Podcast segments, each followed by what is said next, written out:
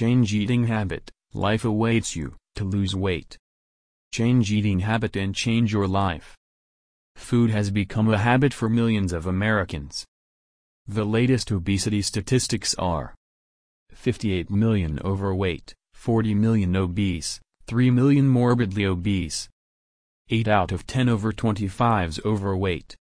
78% of Americans not meeting basic activity level recommendations. 25% completely sedentary. 76% increase in type 2 diabetes in adults 30-40 years old since 1990. No wonder obesity has become a top seller. Many of the 58 million are desperately trying to lose weight. The most logical approach is to change eating habit. Obesity should disappear. Right? You would think so, but the main reason why this hasn't been working this way is that changing eating habit doesn't address how to handle emotions that are involved in the eating problem. Change eating habit and change your life. Food has become a habit for millions of Americans. The latest obesity statistics are 58 million overweight, 40 million obese, 3 million morbidly obese 8 out of 10 over 25s overweight 78% of Americans not meeting basic activity level recommendations 25% completely sedentary 76% increase in type 2 diabetes in adults 30-40 years old since 1990 no wonder obesity has become a top seller. Many of the 58 million are desperately trying to lose weight.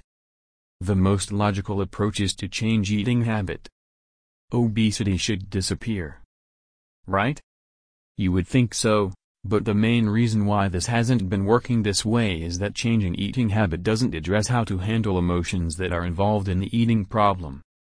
The truth is that those suffering from obesity, aside from those with a thyroid problem, don't have an eating problem or a weight problem.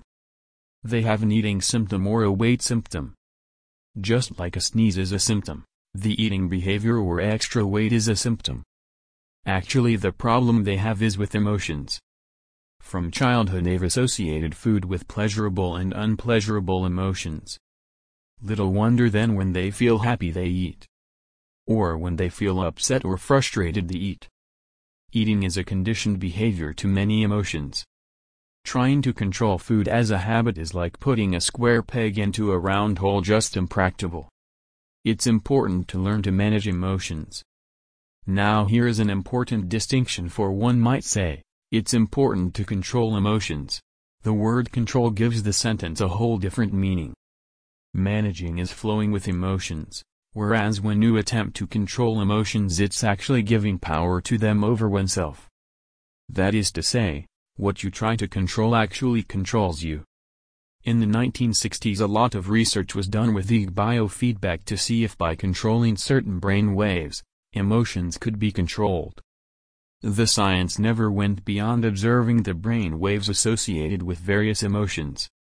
It was ironic that some people while they were angry experienced the same brain waves as someone else who was happy. Ultimately, it was learned that it's impractical to control emotions by changing brain waves something the Sufis of the East have known for centuries.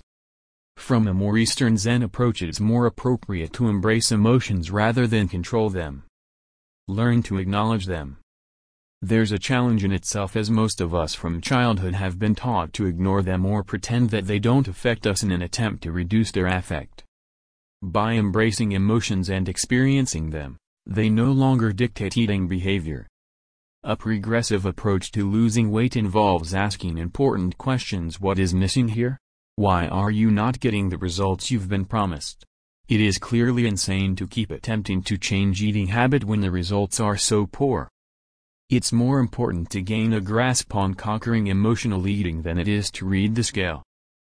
Besides focusing on the scale doesn't empower you to be a better more enlightened person, whereas learning about how to handle emotional eating empowers you in all aspects of your life. If you're a salesperson, you'll be a better salesperson. If you're an assembly line worker, you'll be a better assembly line worker. Overall, you'll build self-worth and find that what you really want to eat is far more nutritious and less in quantity than you ever before imagined possible.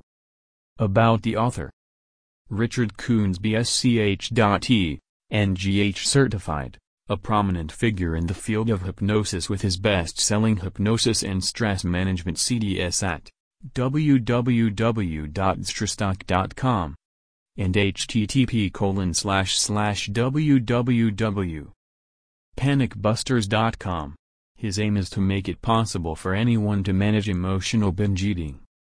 For more information please visit www.ztrastock.com. Article source, Garticles.com